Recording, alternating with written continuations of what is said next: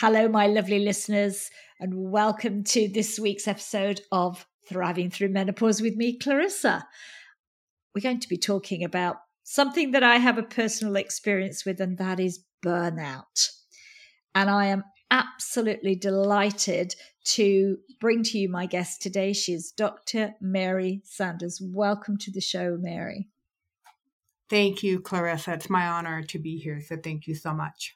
Well, lovely. So before we dive into a good, meaty conversation around burnout, let me just introduce Dr. Mary to you. She is 25 years experience in self-employed business and she's been a consultant 15 years ago she like many of us experienced burnout really firsthand and i'm sure we're going to hear a bit more about that journey from from mary but that also took her to a new direction in life.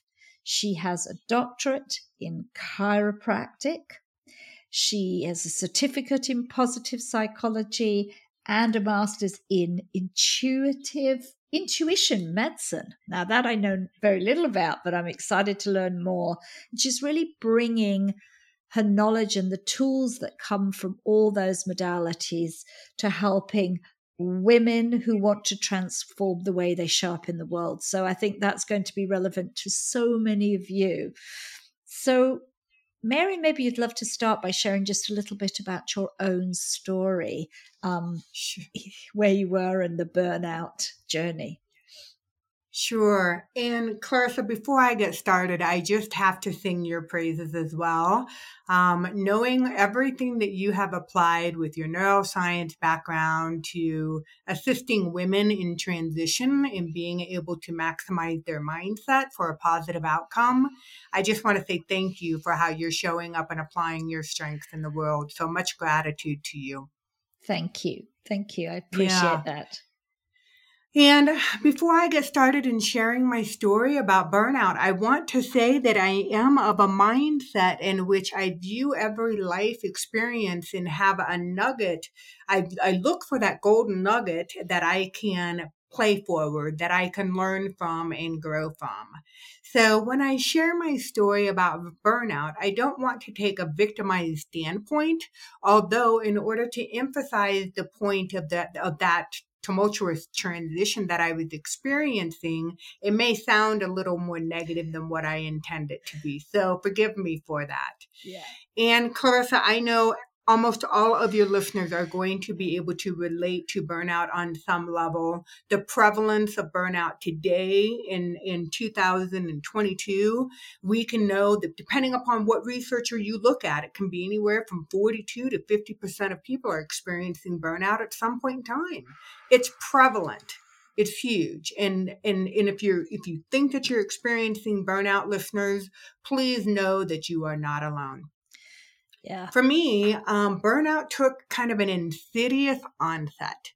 It crept up on me as I was climbing whatever ladder I perceived to be the vision of success. Um, and again, this is a belief system that gets ingrained ingrained within all of us at very young age, depending upon our role models and our culture and our upbringing.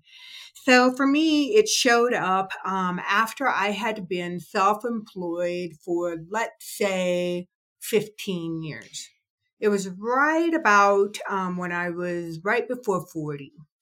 And what I started to experience physically was that I was completely flatlined. I was experiencing adrenal exhaustion. And what that meant was I woke up tired and I went to bed tired. And I literally was um, experiencing a lot of physical inflammation within my body. I know that my joints and my gut were inflamed and that I, my endocrine system was beginning to fail me. So I was starting to notice the hormonal effects as well. And those were just the physical signs. And then, you know, from an emotional standpoint, my burnout story encompassed a lot of frustration and isolation because I was wired on the path to success to to continue going, going, going, going. And then what I realized is was that I was not happy. So consequently, I had to readdress what my outset and my mindset was in order to physically, emotionally, and behaviorally change the outcome. So for me at that time, it literally was the decision to leave my practices and my consulting and move to the other side of the world to Vietnam with my husband. So that was my radical shift that said, enough, I'm done. That's huge. yeah. It was huge at the moment. Yeah, really, really huge. I mean, and, and I'm sure the listeners will be going, yeah, in some way I, I can relate to this. But but what is the clinical definition of burnout? Because we see that term used quite widely in social media. But, but Mary, what is it that we're talking about here? Yeah, Clarissa, I appreciate you asking that question because it is emotionally loaded. And so when we are heightened in a, an emotionally heightened sense, then we have a hard time looking at things uh, clinically and so I utilized the Maslach's burnout inventory. And this is a researcher who has done years and years of research about what the clinical definition of burnout looks like. And what I like about it is that there's three components that she tests individually. And the first one is just looking at the emotional exhaustion of an individual. And she scores that first and foremost. And then she comes along with the second paradigm and measures cynicism, which essentially is distrusting or pessimistic activity for the organization that you work with. And then last but not least, she looks at the, the efficacy of how a person views their position within an organization or within a business, if you will. So combine all of those three things yeah. separately and then together is how you get to define the clinical definition of burnout. Yeah. So it really isn't like, oh, I'm really tired. I need to go on a retreat. Because I think sometimes we're in this, oh, take some time out, do some yoga. But it really is deeply emotional state, isn't it? Frustration, um, even anger. We are unable to to function, and we're mm-hmm. very mm-hmm. cynical. That bit I remember. I remember being negative about everything and everybody. Mm-hmm. And unfortunately, um, that's what creates those sideway emotions that's what creates you know the out the uh, unleashing on people and the verbal abuse and all the things that happen and the negative self-talk that gets turned inward that affects yeah. self-esteem and worthiness and mm-hmm. questioning whether or not that you're even good at your job yes of course because yeah, yeah, you're turning. Yeah, you are. You turn that on on yourself, and you really start to go. Well, I can't do this. I'm rubbish, and eh, yeah. Oh boy, it's a really vicious downward spiral, isn't it? It is. It is. And so when you can look at these three individual components as a single identifiable component of burnout, then if one score is you know lower than the others, then if you focus your attention on that one area, then you can affect the overall outlook for burnout. So I like that about the, the Maslach burnout inventory. Yeah, definitely. And you talked a little bit about this going to bed tired, waking up tired. So there are really some strong physical dimensions to burnout at, at this kind of level as well, aren't there? Yeah, and I can say that it looks like I'll share my own personal experience, and perhaps, just perhaps, there might be a listener or two that can relate. But I can remember thinking that if I was at the stage of burnout that I was, if I organized my life a little bit tighter, if I delegated, if I got up a little bit earlier, just maybe I could get through my my list of, of items to complete. So I would get up at the crack of dawn so that I could go into exercise, so that I could be complete and showered and ready to be in my practice by 7 a.m and my alarm would go off at 4.30 in the morning and i swear if i could have had a, a tube going from my coffee machine right into my intravenously just to get me going in the morning i would have done it so my caffeine was my get up and go so that i could literally go and exercise which was supposed to be helping my stress so, but what I found is that that began to play havoc, wreak havoc on my adrenal system.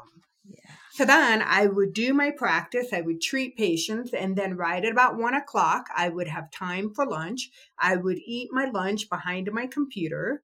And then inevitably, I would need a little bit of sugar in the afternoon to get me going again. And then I would treat my afternoon patients, and then I would be done at about like seven o'clock. And by then, it was dark out.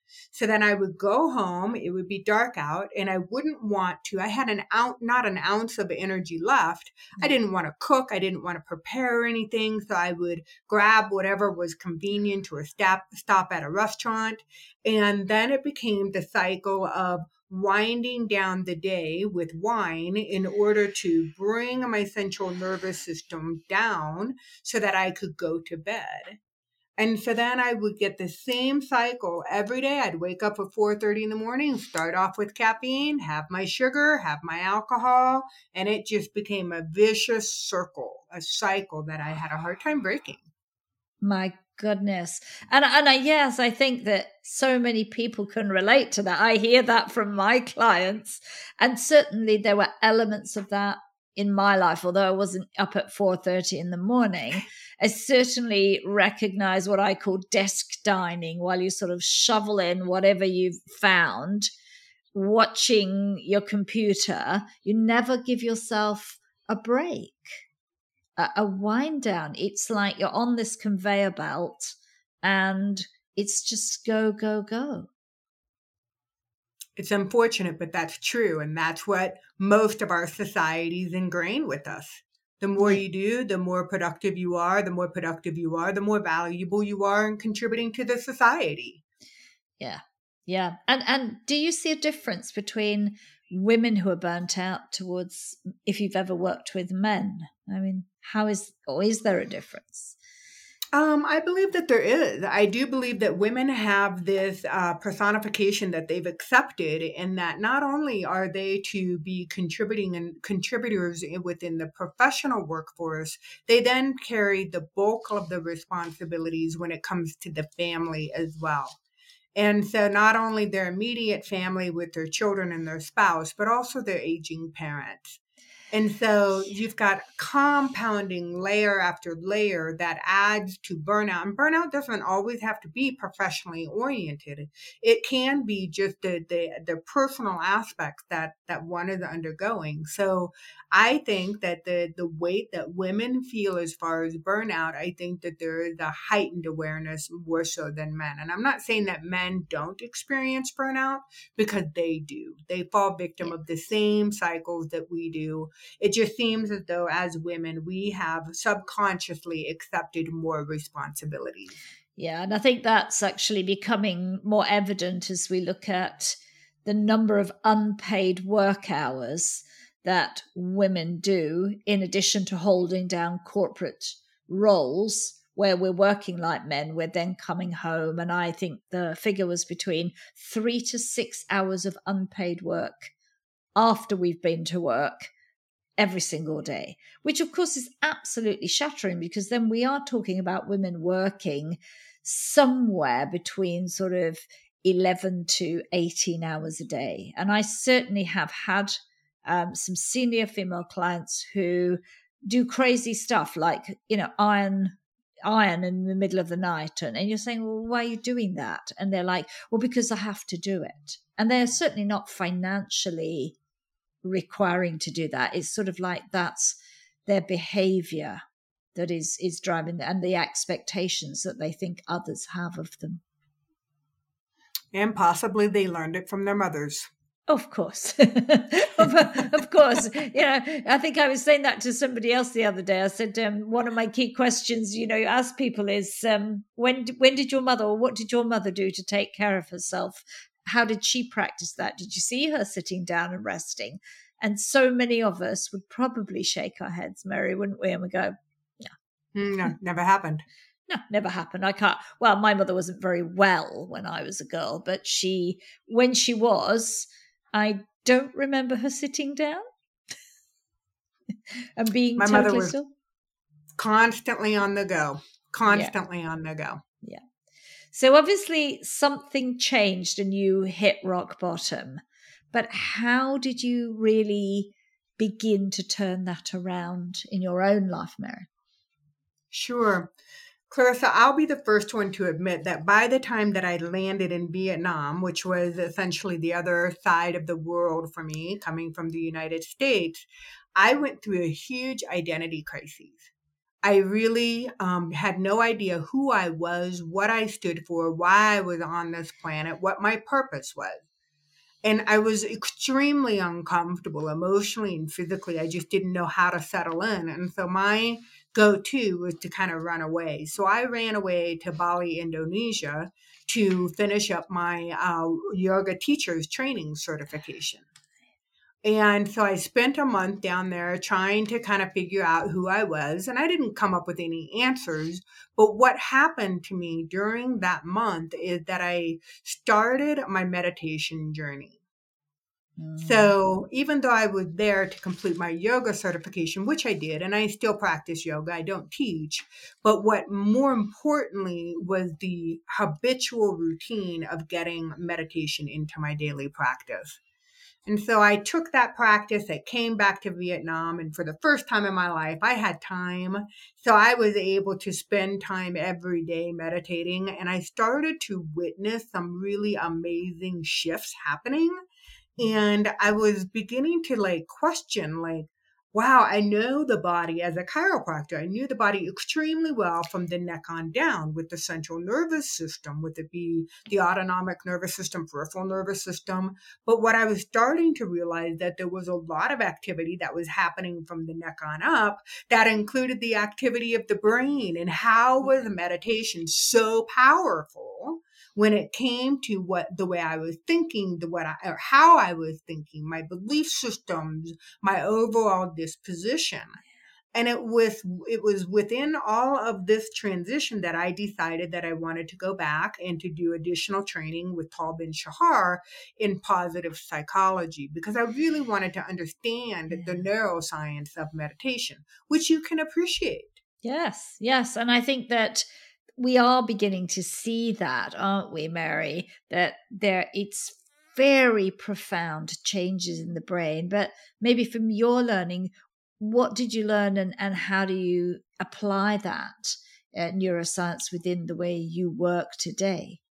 Sure. There's two things that I would comment. Number one, I never realized um, intellectually how um, plastic our brain is how we are able to remodel our belief systems. Like I never mm-hmm. understood the science behind that. And so from a neuroplasticity, I think is a really, you know, that's a fancy word for being able to say mm-hmm. that we can indeed retrain our brain, even though we may have really deep rooted neuroplastic uh, pathways within our brain, we can change those pathways to have a different outcome.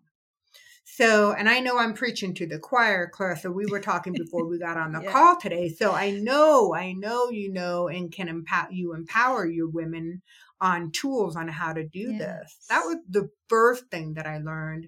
And then I started to really understand my monkey mind a little bit better. Yeah. I started to understand, you know, how the brain works, you know, in in running and organizing thoughts in our daily lives, to then shifting into a task positive network. And then finally through meditation, I found, you know, the default mode network where I could really find this space within my thoughts in order to allow the central nervous system to reorganize and to re regulate itself. Yeah. So, those were two really life changing ahas that I experienced as a result of studying the neuroscience behind meditation. Yeah, and I think they're hugely powerful, as you said, you know, recognizing that brains are plastic and that our habits, however ingrained, are not as fixed and solid as we think they are. We can definitely build these new pathways in our brain that serve us much better, but we have to work at it. Absolutely. Time and repetition and pure and positive intention behind it as well. Absolutely. And then this crazy monkey mind, which, you know, but I love that you said that was task positive because sometimes people will say, oh, it's like ruts of random thoughts, but they're not, are they? Mm-mm. Mm-mm. No.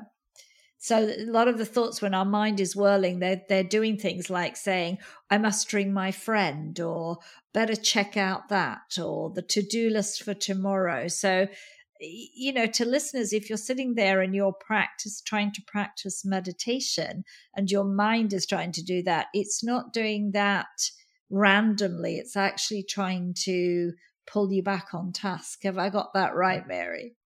Mm-hmm. Mm-hmm. And I love the, I love knowing that I have the ability, and I'm going to use the word control, um, but to control my thoughts and to tap into a little bit more space. I, again, I think acknowledgement is huge, acknowledging where your thoughts take you and what the topic is, setting it aside, and then coming back to, or at least striving to be in a place of meditation and stillness. And that's not always the goal, but yeah. Now, that's an important point as well that it isn't all your goal in meditating isn't always to be still and calm. I think that's a bit of a misnomer that goes on social media, isn't it? You know, you're trying mm-hmm. to be calm, but actually sometimes you're actually trying to energize or you're trying to you know create a little space between you and your your thoughts and you may not be that calm but you may still be clear in your mind mm-hmm.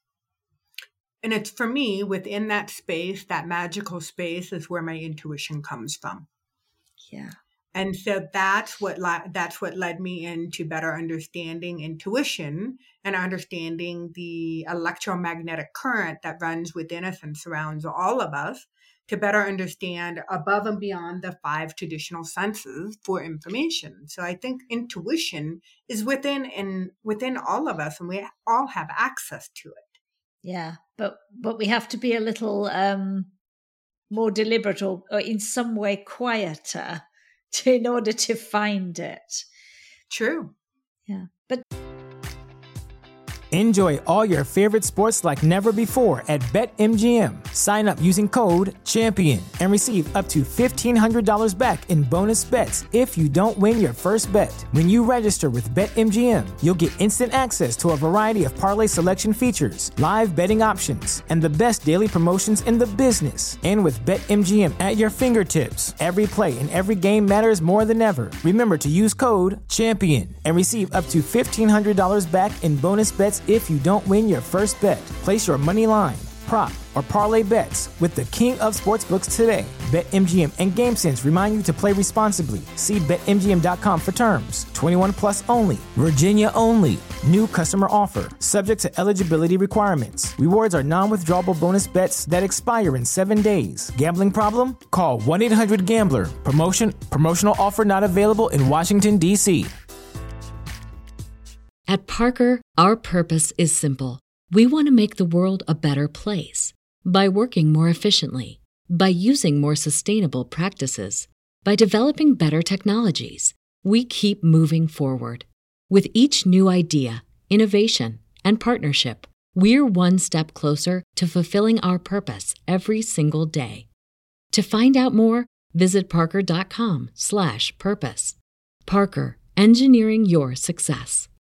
Say goodbye to your credit card rewards. Greedy corporate mega stores, led by Walmart and Target, are pushing for a law in Congress to take away your hard earned cash back and travel points to line their pockets. The Durbin Marshall credit card bill would enact harmful credit card routing mandates that would end credit card rewards as we know it. If you love your credit card rewards, tell your lawmakers hands off my rewards. Tell them to oppose the Durbin Marshall credit card bill.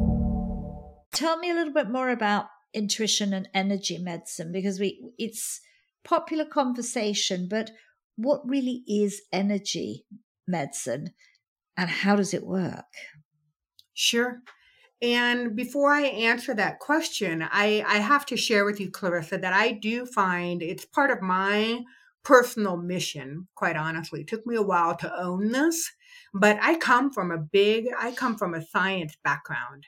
Anatomy, physiology, neurology. That's my background. And I am, my purpose in life is to take the physical sciences as we have seen proven to date and to bridge, to cross that bridge into some of the science that is yet to be proven. We, we see a mm-hmm. lot of theories that are coming together and there's been some hypothesis, but yet there's not the hard physical science behind it. Yeah. So, um, when it comes to intuition medicine and energy medicine, my desire is to link the physical body, which has been proven, right, with all the various different sciences, with the energetic body, which is on the was in the beginning phases of being researched and better understood. So, if we didn't acknowledge energy medicine, perhaps we would have a hard time accepting the ancient wisdom of traditional Chinese medicine or some of the techniques that have been around for years and years and years and years. Um, I'm the kind of person that if I can see the hardcore science, it makes it easier to digest. However, I don't discredit my own personal experience when it comes to assimilating information. So, energy medicine is essentially um, the practice of entraining an energy system between myself and another person or client and holding that frequency in order to be able to intuit information about their physical body. Mm. So I firmly believe and know that there is a connection between the energy system, the major chakras, and the endocrine system that governs over our body. And the endocrine system essentially is responsible for the production of all of our hormonal regulation so I know that there is an electromagnetic current that travels through us that interacts with the organs, that interacts with the cells and the space within the cells so that we can then deliver the information into the central nervous system and back up to our main computer, the brain. So I have had so much fun supporting uh, individuals across the world in doing energy medicine and intuition medicine. So, um, that in a nutshell, I address the electromagnetic currents and as it relates to the physical body.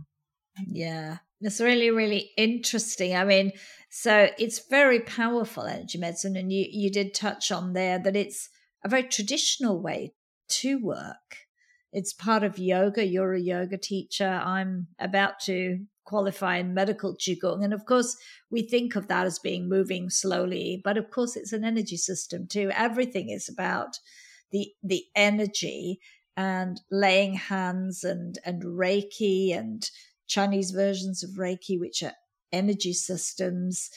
They have been around for thousands of years as a way to uh, heal and balance people. Mm-hmm. And I have no doubt that you've had personal experiences that you can relate to others about how you can cultivate, build, yeah. possibly even manipulate or direct and to send energy. Mm. and it's it's real as you know as real as the wall. It's it's it's as dense and it's as power palpable as something that you can tangibly pick up. It's really very remarkable.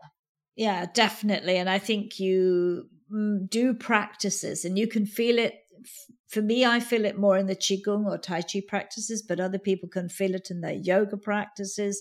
You certainly, if you've ever had Reiki, uh, you feel that energy. I mean, you can feel something between a field between you and the other person and a shift on a physical and an emotional level that is very profound.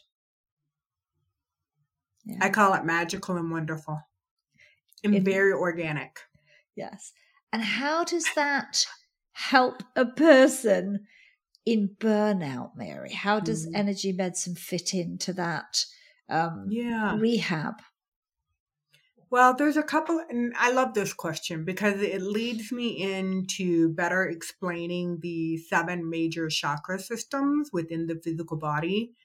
And my personal experience when I'm dealing with women that have experienced burnout, there's um, really three major actually i can't say that there's not an energy system that's not affected but i will say that the first chakra which has to do with survival and security many times because of the distrust and the cynicism many of these women have um, malfunctioning first chakras so they have a hard time grounding down into mother earth and trusting that everything is going to be okay yeah. So that's the first system that I see involved. And I can go through, and, and as I mentioned, each chakra is affected differently, but uh, specifically in the second chakra, this I see almost in 100% of the women. And that is, this is a very clairsentient energy system within the space of the pelvis, just below the belly yeah. button. Yes and is a, an energy space in which we hold other people's emotions. So, as we find our responsibilities as women, taking on the professional world and our personal world and our in our family as well, we hold other people's energy system to to care for them. That's the intention. But ultimately, it robs us of our own life force energy. So that's the second system that I typically yeah. see. Yes. So you can see how burnout would kind of creep into the energy systems and depletes our ability to ground, depletes our ability to run life force energy and to connect in with the Kundalini energy as well. Yes. And, and, and I would maybe ask a question. I mean, if women who are listening to this who are often going through very profound changes in that part of their body. Menopause is obviously, you know, the end of our ovulatory life and you know the womb in some ways is is still present but it's different i mean obviously we're not shedding blood but you know we have a whole new a whole new purpose for that it's not surprising if we have blockages there that we mm-hmm. experience some challenges too in in this time of life it's very evident, and it um, most women are not aware of how much energy that they are giving away to other people. So it's always a joy to see them reclaim their own energy that that's their energy to be able to cultivate as they see fit and so to see a woman light up in more of her life force energy that's makes my that's why i do my work and I'm sure that's why you do your work as well. Of course, we see very profound shifts when we stop giving away our energy. And as you said, it's very, as you said, it's very, very related to our sort of lower chakras, isn't it? Yes, it is. Yeah. And you mentioned a third chakra. Which one would, would of the seven is that? You know, I would say if I had to pick, I would say the fourth chakra. And um, many people know that that's the heart space. And they immediately think, well, that's all about love, and which it is. It's love and compassion, but on, not only love and compassion for other people, but more importantly, love and compassion for oneself. And I believe that as women, we lose some of that compassion as we age because there's an underlining frequency of perfectionism. Um, because we have made life choices throughout the years, and some of them have been good choices, and some of them perhaps not so good mm. choices. So, coupled in that is self forgiveness along with perfectionism mm. and self love. So that's that's another really tender and vulnerable energy spot for women that are experiencing burnout. Yeah, yeah, I can imagine that because self-love and self-compassion go out the window when we're so busy giving out. Isn't that right, Mary? We're giving, giving, giving, and there's nothing left. That's true. Mm-hmm. I think it's hugely unfortunate and very sad, quite honestly. Yeah. But energy medicine can help us to reconnect back into those. Absolutely. Yeah. Yeah, and that's the be- the beauty of that, isn't it? I mean, and and how do you practice that? Are you practicing that through the intuitive medicine? Is that very similar to a sort of, sort of laying hand, well, Reiki type healing? Yeah, Very, very similar to Reiki. It's just that it's done remotely. And Ah. so obviously energy can traverse time and space. And if you are able to hold a frequency with the intention of serving the other person to their highest good, then that can help facilitate and their spirit just lead the healing journey and we we get to be witness, sacred witness to the entire process, which is beautiful. It, that is beautiful, and I and I think you said what's profound there is that we often think of energy as being, you know, it's just in the moment and physically close, but it actually is is can travel, as you said. It's not bounded by our understanding or concepts of time. No, that's what Mm. gets us to stretch our mind a little bit. This is where new neurological pathways get to be ingrained. Indeed, I know my teacher says that when he he records the qigong practices, he said, "Well, even if you watch it much later, the energy that's you're here because you're the energy you need is here in this class, and you're drawn to this particular class, and you will gain the energy of this of this practice when you need it." Absolutely, the transmission will be there. Yeah, indeed. So I think that really opens up the way we can use this, doesn't it, in our modern world and let more people access it than having to have someone physically close to us. hmm And I believe, quite honestly, Clarissa, that from an evolutionary standpoint, I believe that that's the next step for medicine. Yeah. That's quite a big gap, isn't it, for today to bridge between, you know, where we are in current medicine and where maybe ancient and new understanding is coming together. What needs to happen for that gap to be bridged? Hmm, I think that that's um, boils down to education and experience. And I do believe that with functional medicine, the way that it is today, and the integrative approaches where we are starting to hear and to sense that physicians are talking about the mind, body, and spirit, that the spirit component, if really been embraced experientially and research so that you can uh, educate people about the process, I think that that will be the next turn, turning point for medicine. Yeah, very interesting that. And I think that we are beginning to see, if we like, scientific evidence in the way that scientists accept it uh, being uh, put together for for yoga, for uh, acupuncture, which is obviously energy medicine, for for Ayurvedic practices, and suddenly we're seeing this bank of Western evidence that is kind of accepted is building up, and people saying, well, women who practiced had energy medicine or women who had acupuncture are seeing X Y Z improve in their lives, and so yeah, I think that it starts there, but I think it can really grow, can't? Or at least I hope it can. I'm holding space for that. That's really good for that.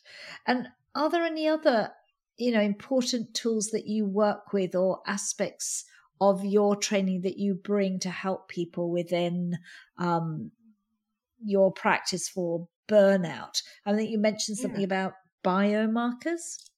Yeah. I when I approach burnout, I want it to be from a very integrative and functional standpoint. And when I um, assess a female going through burnout, many times I offer up the idea of doing additional blood panels so that we can see what is happening internally within the system to help support the energy medicine, to help support the meditation practice as well. And when we do these um, functional blood chemistry analysis, we look at various different biomarkers specifically that are being produced by the adrenal system to see if, you know, to measure uh, before and after, to measure the balance of some of these endocrine hormones that we can actually measure.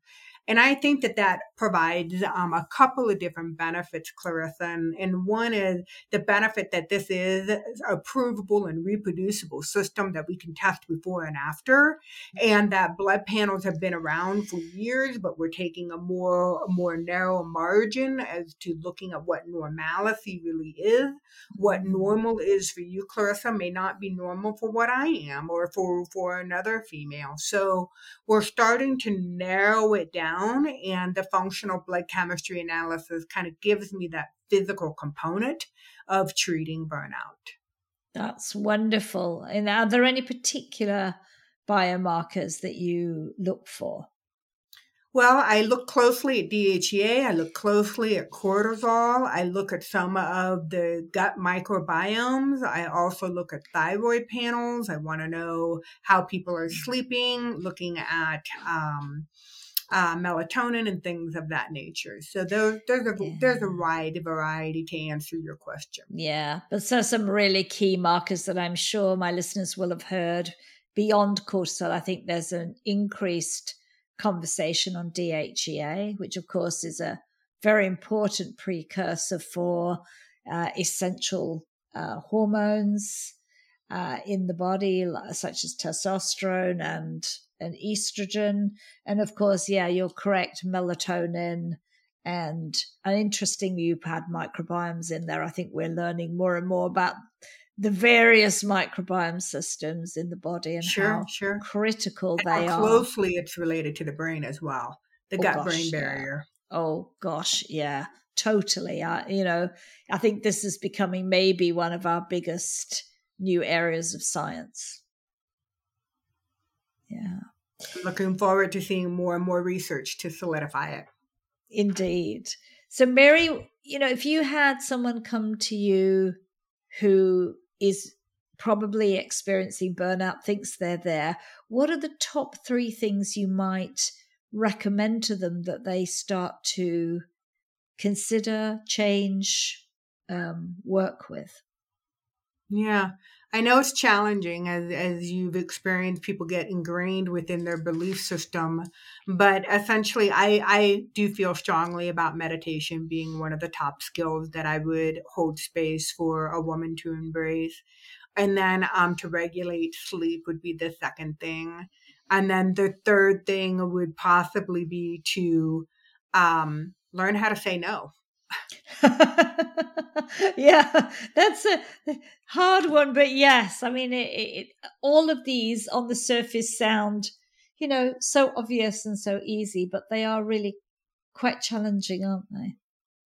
They are. They are. And I I you know, you hear people kind of joke about, you know, you need to be meditating a good 20 minutes a day, but if you say that you're not is if you say that you don't have enough time to meditate, then you should be meditating at least 30 minutes a day. so you're the person that needs it the most. Um, but it's it's uh, again how we as we culturally look at productivity and quite honestly meditation the, my meditation practice is probably the most productive part of my day. Amazing amazing. Yeah so definitely making time even if it's what five minutes ten minutes? Whatever you can get. Exactly. Even if it's just connecting with the breath that's true, even if it's one minute, right? Or a few minutes, a few seconds. Yeah, definitely. And sleep, yes. Well, I think we all know that that's can be very challenging for midlife women, but very important. And I love that last one. Learn to say no. yeah, no is uh, a complete sentence in my book. It is, but it's so challenging. Because, and, and, and I say that, and it sounded flippant, but it came from a place of self compassion and compassion for others. So be gentle with yourself as you're learning how to express um, your boundaries. Yeah, very, very true. And and learning to say no is not easy when you've had a lifetime of saying yes, and you're afraid how others will judge you mm-hmm. when you turn around and say no. So there are definitely some ways, aren't there, Mary, that we can learn to say no. Yeah. When you're accustomed to saying, sure, no problem, got it, done, consider it done. yeah, it's one they used to say if you want something done, ask a busy woman. But I think the answer is that doesn't serve the woman. No, mm. no. Yeah. That's such a beautiful conversation and touching around some of the aspects that you're working with on supporting women who are in the all too common space of burnout. But Mary, how can people find out more about your work and, and connect with you? Yes, um, Clarissa, my website, uh, which is www.drmarysanders, is a live website. So on there you'll find a plethora of offering offerings. There are free activities that i offer on a monthly basis doing guided meditation. There are group classes there are retreats there are five month programs. There are all sorts of things that offerings that are on the mm-hmm. website and of course, there's always an opportunity to connect one on one for a discovery call. So if you're uncertain as to which offering is best suited for you, then let's talk about it. Let's dialogue about what your expectations, what your needs are. And maybe I'm the person, maybe I'm not the person. And if I'm not the person, then I'll help facilitate that connection with another person. So that's the first place. Um, my my website www.drmarysanders and all of my social media, um, which I do weekly videos, um, educational videos. I can be found at Instagram, Facebook, Pinterest, YouTube. Is at dr.mary e sanders. Beautiful. Well, Thank Mary, we are going to put all of that in the show notes so mm-hmm. people can check that out learn from you and if it's you know the right they can connect with you and and find out how they can work with you further. It's been a pleasure talking to you in just a small snapshot but some really vital points around burnout and how we can begin a process to change it. Thank you mary for joining me. Thank you clarissa. It's my honor